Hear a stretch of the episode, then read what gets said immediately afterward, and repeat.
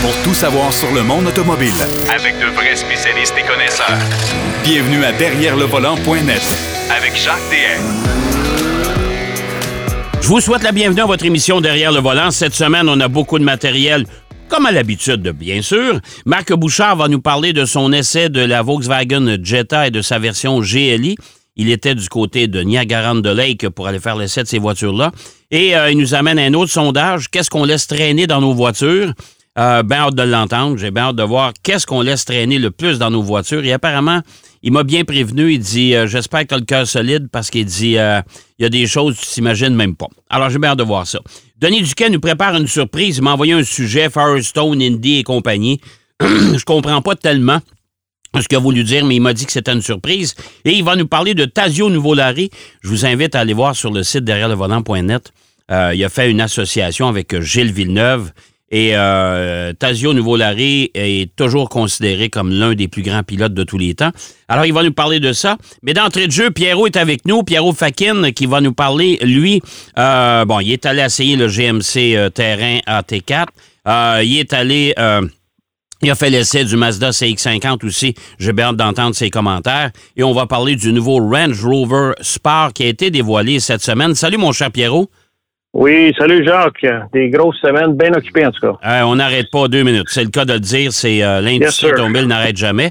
On a parlé Oui. beaucoup du prix de l'essence, mais l'automobile n'a pas l'air à en Oh. faire euh, en tenir compte parce que autres, on continue à nous euh, à nous envoyer Ouais. plein de nouveautés. Le Range Rover Sport a été dévoilé cette semaine.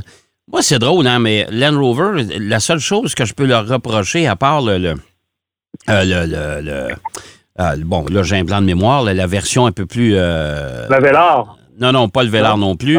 Ah. Euh. Non, non, la dernière version qu'on a repris, qu'on avait abandonnée il y a quelques années. Là.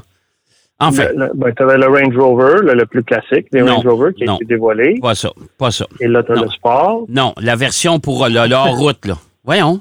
Et Ah, le Defender. le Defender. Bon, voilà, Oui, le oui, Defender. oui, à, part le Def- à part le Defender, moi, je Ouais. commence à trouver qu'ils se ressemblent tous, là. Là, ça Bon, commence ben, à être vois. compliqué de se retrouver chez Land Rover, honnêtement. Aïe, aïe, aïe, Jacques, j'ai un peu la même opinion. Je me suis dit, écoute, tout ça, en, en fait, si tu penses, là, si on recule dans le temps, Ouais. Euh, et au niveau design, je pense que le point marquant pour Range Rover, en tout cas, en tout cas, Jaguar Land Rover, c'était quand ils ont sorti le Evoque. OK? Parce que le Ouais. Avait Ouais. quelque chose de très particulier, c'était vraiment innovant, c'était différent de tout ce qui était fait avant.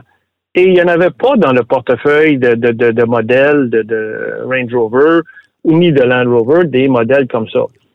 Tu as raison, le Defender, lui, il a son identité propre. C'est à peu près, on a repris en clé contemporaine euh, les éléments du, du mythique et classique Defender qu'on voyait dans tous les safaris. Là. Ouais. Euh, mais, mais là, je regarde ce- cette nouvelle mouture du Range Rover Sport. Écoute, j'ai devant moi une photo, je la vois de façon latérale. là. On voit tout le côté, la silhouette de la voiture. Et si tu me dis que c'est pas un Velar, ben je saurais pas que c'est Ils un sont Range tous pareils. Il y avait le gros Il y a Range, des- il y a le, Range Ro- le Land Rover Range Rover, le gros, là. Oui, le gros Range Rover. Ben, il est ben, pareil lui, comme c'est ça. un peu plus carré. Il est Ben, un peu ouais, plus mais, en- mais pas, pas encore, bien, bien. Pas bien, ben, bien. Ils se ressemblent Non, tous. non, Ils se ressemblent Non, tous. exactement, exactement. Et, là, ben là, évidemment, et, et comme j'ai dit, on, on est parti du Evoque. Le Evoque a mené au Velar. Et là, on dirait que tous les vé- véhicules se, se vélarisent, si on veut, entre guillemets. Là. Ah ouais. ah ouais. Euh, et on le voit, là, il y a les poignées escamotables, il y a la, la calandre qui est très arrondie en avant, le- il y a le, le- le- le toit vers l'arrière qui, qui va vers le bas. Euh, mais écoute, ils se ressemblent beaucoup, beaucoup. Là, on nous dit que ce modèle-ci, c'est le euh, Range Rover Sport le plus avancé de toutes euh, Ouais. jusqu'à présent. Mhm. Évidemment, on l'espère parce que c'est quelque chose de nouveau, mais de nouveau. C'est une évolution. C'est une évolution de ce qu'il y avait exactement avant, tu sais. Euh, il y a des choses qui sont vraiment intéressantes au niveau de, de l'intérieur des, des euh, d'un système de son absolument incroyable. Il y a 1430 watts de, de- de puissance à l'intérieur. là. Ben oui. Fait que, et puis, on sait que les Britanniques, écoute, là-dessus, les Britanniques, au niveau des systèmes de son, euh, ils sont très fervents, fervents au niveau de la qualité de son. Ouais. Il y a même des haut-parleurs dans les appuis-têtes des Ouais. occupants. Mhm. Alors, euh, la, la- la qualité de son doit être très, très riche à l'intérieur de ce véhicule-là. Euh, il va être offert avec euh, plusieurs choix de, de motorisation. Le modèle de base, qui est le P360 SE, euh, lui, c'est un hybride léger, euh, des moteurs Ingenium qui sont développés par Jaguar Land Rover, qui sont leurs propres moutures. Euh, c'est des 3 litres de 6 cylindres euh, qui a à peu près 355 chevaux. Donc, c'est quand même pas négligeable. Après ça, on a le, le, le, le- prochain modèle qui va nous donner euh, une- euh, le P400 euh, SE, qui lui va avoir 395 chevaux. Ouais. Et euh, le, le- il y a un autre modèle, le plus gros modèle avec un V8, qui lui est un 4.4 litres biturbo de 523 chevaux. C'est quand même pas mal. Euh, un V8, là, euh, aujourd'hui, avec le prix du gaz, là, je vais te dire, là, ben, c'est sûr que les gens qui s'achètent un Range Rover, peut-être que le prix du gaz, c'est, Ben, négligeable. tout, tout, tout, tout est cher. là. De toute façon, tout est cher. J'ai un de mes amis qui a, qui a, qui a, qui a- qui a fait le plein d'essence dans un Honda Accord. Ça a coûté 100 tu sais. Regarde. Oui, oui, non, effectivement. C'est complètement fou, là. C'est, Ouais. c'est- c'est complètement Ouais. fou. Mais t'imagines dans un véhicule comme ça qui ne Ouais. requiert que du super, euh, Ah. ça va être encore, encore plus cher. C'est ça l'affaire. Mais euh, écoute, au niveau de la technologie, on a une suspension à air dynamique euh, qui s'ajuste euh, selon Range Rover à 500 fois par seconde pour vous donner une douceur de roulement. Genre, tu les as roulés, les, les, les Range Rover, les produits Range Ah, ouais, Rover. ouais, quand, ben ouais. quand ils vont bien, ils Ouais. sont très agréables. Mais t'as- très t'as- tu l'as bien dit, quand ils vont bien. non, Le point, le point, ben, c'est sûr. point. Moi, je- ceux que j'ai roulés, écoute, nous, on les roule juste pour une semaine, mais il faudrait voir à la longue, là, des fois, qu'est-ce que c'est au niveau d'entretien, au niveau de la fiabilité Ouais. de ces véhicules-là. Ouais. Euh, mais bon, écoute, Range Rover, qui, eux, s'en viennent aussi avec une, une gamme entièrement électrique euh, éventuelle. Euh, probablement vers 2025, vont commencer à sortir des modèles entièrement électriques. Euh, ce modèle-ci, le Range Rover, à la base, euh, coûte 84 000 euh, et je pense que c'est des prix en US. Après ça, on peut monter jusqu'à 123 000 Donc, convertir ça En- en- aujourd'hui. en argent américain, en plus. cher. En argent américain en plus, oh boy. Ouais, c'est ça. Fait que ça devient des véhicules qui sont, euh, ben, sont- on est dans le domaine du luxe, j'entends. C'est, sûr. Ah, je le sais, je le sais. Mais, Mais moi, j'ai une drôle d'impression, c'est que par les temps qui courent, Jaguar Land Rover sont assez tranquilles.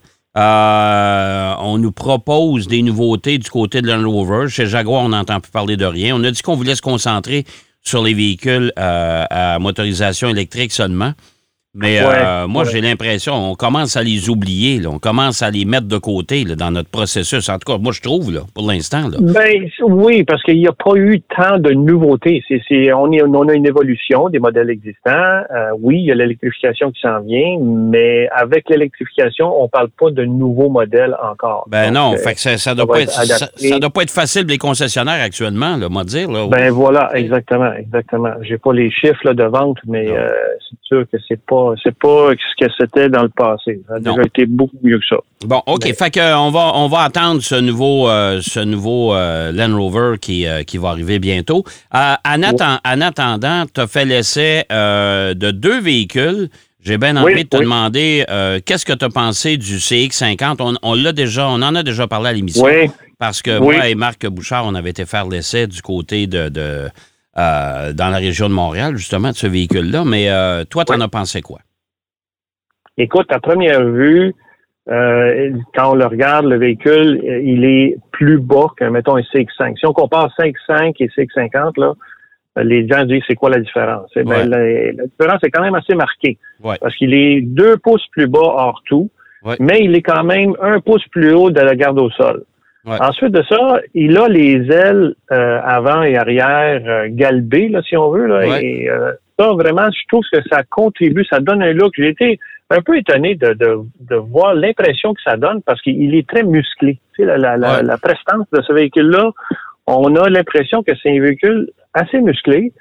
Et euh, pour être conséquent, Mazda a quand même donné une certaine sonorité vraiment intéressante au moteur en, en forte accélération. Euh, on a un 2.5 litres turbo sur ce modèle, le modèle que j'ai essayé, le, le- le GT. Et euh, le, il y a un ronronnement, Jacques, que j'ai agréablement, été vraiment agréablement surpris de voir à quel point c'était euh, plaisant d'entendre ça. Ouais. C'est pas dérangeant du tout, évidemment. Là. Dynamique de conduite, on le sait, là, Mazda sont, tous les Mazda sont agréables à conduire. Celui-ci, euh, je sais pas si c'était c'était ton impression aussi, Jacques, mais au niveau de la, du, du volant, du, de la, du entre la route et le volant, c'était assez, euh, je dirais pas rigide, mais c'était ferme. Oui, Et ouais, ben, c'est un véhicule. à- Personnellement, j'aime ça. Ben, c'est un véhicule à, à- à caractère un petit peu plus sportif, un peu plus aventureux aussi. Alors, Oui. euh, lui, on dit tout le temps, c'est pour les gens qui vont faire un peu, pas du hors-route comme, euh, comme Jeep, là, on s'entend là-dessus. Non, non, non, non, non. Mais si vous êtes un peu plus sportif, amateur de plein air et compagnie, ça, c'est un véhicule qui peut être intéressant. Donc, il y a un peu plus de. de- euh, tu sens qu'il est plus solide un peu que les autres. Absolument. Et d'ailleurs, les ingénieurs chez Mazda ont, ont ciblé particulièrement la clientèle nord-américaine avec ce véhicule-là. Ça, c'était vraiment, c'était une volonté, c'était un désir. Et je pense qu'ils ils- ils l'atteignent. Là, j'ai hâte de voir les, les chiffres de vente euh, d'ici un an, comment ça va aller. Mais c'est un véhicule qui a un attrait pour quelqu'un qui va justement aller faire du hors-route, un peu comme, le- si on veut, le Outback, qui ont le Wilderness. Euh, il y a plusieurs modèles là, qui sortent euh, des, des versions pour aller en guillemets hors route. Là. Ce ne serait pas une qualité Defender, si on veut, là. mais euh, quand même un véhicule très capable. Et ce modèle-ci vient aussi avec un genre de support sur le toit qui est destiné, selon Mazda, est destiné à faire du camping. On peut monter une tente sur le toit. Alors, euh, pour euh, vraiment ceux qui veulent faire de- du plein air, là, euh, comme dans les deux dernières années, ce qui était le cas, là, parce qu'on pouvait pas voyager, euh, là, ça revient un peu à la normale, mais je pense qu'ils ont, ils ont vraiment visé dans, dans le mille avec ce modèle-ci. Évidemment, Mazda à l'intérieur, euh, finition absolument impeccable. On est presque dans la catégorie de luxe. Les matériaux étaient super bien euh, choisis. Euh, on n'a pas l'impression qu'on a des matériaux euh, de, basse qualité, pas du tout. C'est vraiment de très bonne qualité. Il y a une chose au niveau des bouches d'aération. Mazda ont toujours, euh, en tout cas dans les dernières années, avec les nouveaux CX qui ont sorti, c'était assez linéaire, assez horizontal. Tandis que là, on a du côté passager et, même devant le, pilote, les bouches d'aération sont mises à la verticale. Personnellement, visuellement, je trouve que ça jure un petit peu, mais c'est très efficace quand même. Euh, et il y a une chose aussi au niveau des de, le bouton pour le, le volant chauffant. Oui. Il est légèrement caché par le bouton qui contrôle le- les, les, euh, la température. Oui. Et ça, je suis un peu étonné parce que Mazda, au niveau des détails, ils sont vraiment, ils pensent à tout, tout, tous les détails. Ils sont Mais les, vraiment. les euh, volants chauffants, ça, je comprends pas. Ça devrait toujours être logé sur le volant. Hein? Honnêtement, Ben, Selon moi, moi aussi, je suis d'accord. Il y a beaucoup de modèles Ouais. où ce que c'est sur le volant parce que des fois, Ouais. on le cherche, il est soit à gauche, soit à Ouais. droite. Là, celui-ci, on le voit, mais on le voit à peine parce qu'il est légèrement caché par ce- cette, euh, cette chose-là. Alors, visuellement, je suis sûr que Mazda, euh, ils vont réfléchir à ça parce qu'au niveau de l'ergonomie générale, euh, Mazda, vraiment, ils ont euh, une coche aussi de bien fait. du monde. Tout à fait. Très pratique, très pratique. Et assez logeable aussi. Oui, tout à fait. Euh, Pierrot, il nous reste moins que trois minutes pour parler Wow. du euh, GMC terrain. Euh, T'as pas beaucoup de temps, mais même il nous reste deux minutes et demie. Ouais. Euh, Qu'est-ce que tu as de bon à dire sur ce- cette version-là du, euh, GMC, du nouveau GMC Ben, en terrain? fait, G- en fait, euh, GM nous avait euh, invité à, à participer à une journée où on s'est promené à, à travers les Laurentides euh, Ouais. avec euh, deux versions. On avait la version Denali qui existait déjà euh, Ouais. dans, dans la version Terrain, mais là, on vient d'introduire la version AT4. La AT4, on le sait, existe déjà depuis quelques années avec euh, les, les camionnettes. Ouais. Euh, et là, avec cette ver- version-ci, on a euh, des, des choses comme euh, de- dans, le, dans la technologie qu'il y a à l'intérieur du véhicule, on a le, le heads-up display, là, le affichage tête haute, mais genre en même temps, c'est encore la- l'affichage tête haute projeté sur un, un écran de plastique qui se lève, qui se rabaisse. OK. Euh, si je me réfère au CX-50 puis à tous les tra- produits Mazda, ils sont réfléchis dans la vitrine. C'est un des meilleurs, je trouve, dans l'industrie. Je pense Ouais. que GM Mais Mazda, Mazda, ils ont commencé comme ça aussi. Ah oui, ben écoute, c'est- de, de Ouais. toute beauté, ça. Ouais. Mais c'est un véhicule qui se comporte quand même très bien.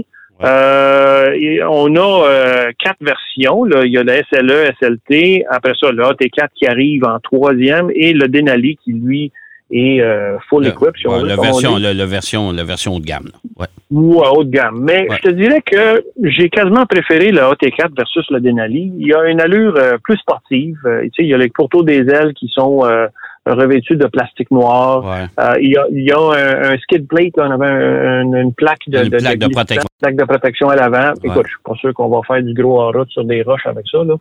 Euh, mais un véhicule qui fonctionne très bien. Et Jacques, juste pour te donner un exemple, la pénurie des, des puces, là, Ouais. les euh, sièges chauffants ne fonctionnaient pas parce qu'il manque de puces. Ouais, ben ça, je sais qu'ils ont certains véhicules GM sur la flotte de presse, entre autres un Equinox, où il n'y a pas de Ouais. volant chauffant, il n'y a pas de siège chauffant, puis il me semble qu'il y a un autre élément non. qui manque aussi, justement. non, et c'est puis- pas que c'est pas qu'on peut pas les avoir. euh, éventuellement, on va les avoir, mais ça va être du retrofit. Là. Ça va être quelque chose qu'on va faire euh, par la suite. hein. Il va falloir retourner chez le concessionnaire pour qu'il nous installe Exactement. Ouais. Exactement. Mais c'est un véhicule, le AT4, qui se détaille à 38 098. Ah, Euh, ce mal. que GM nous dit. Mhm. Non, c'est pas si mal. Honnêtement, là, écoute, c'est quelqu'un qui magasine dans ce, ce- cette gamme de véhicules-là, là, euh, très logeable Les sièges arrière sont euh, assez grands. Euh, le coffre aussi. Fait c'est un véhicule qui euh, va, selon moi, avoir un certain succès auprès des, des plus, plus jeunes clientèles. là. Ouais. Euh, mais évidemment, il faut le considérer parce que c'est un véhicule qui fonctionne bien, il va très très bien. On a eu on a des, des routes caoteuses, on était sur l'asphalte, des bosses, tout ce que tu veux, un roulement assez doux, légèrement bruyant dans la cabine, mais ça c'est comme beaucoup d'autres véhicules. Euh, mais sinon, écoute, pour le rapport qualité-prix, c'est quand même très très bien comme véhicule. Bon, ben tant mieux. Ben écoute, euh, Pierrot, euh, tu as réussi à faire tes deux essais aujourd'hui. On n'aura pas besoin de reporter. Euh, je te souhaite une belle semaine euh, et puis on se Oui. reparle la semaine prochaine, bien sûr. Absolument, Jacques. OK, merci. Pierrot euh, Fakin qui nous parlait du nouveau Land Rover euh, Sport qui euh, ressemble à tous les Land Rover. Bon, en tout cas, c'est mon avis. Puis je pense que c'est le sien aussi. Il nous parlait aussi de son essai du Mazda CX-50 et du qui est tout nouveau, qui, qui arrive chez les concessionnaires d'ailleurs, et du GMC Terrain euh, AT4. Une version un petit peu plus sportive, mais qui se situe entre le Denali et les versions de base. C'est euh, un beau compromis, ça. On va aller faire une pause. Au retour de la pause, Denis Duquet nous amène, s'amène avec sa petite surprise et l'histoire de Tazio Nuvolari. À tout de suite. Derrière le volant. De retour après la pause. Pour plus de contenu automobile, Derrière le volant.net.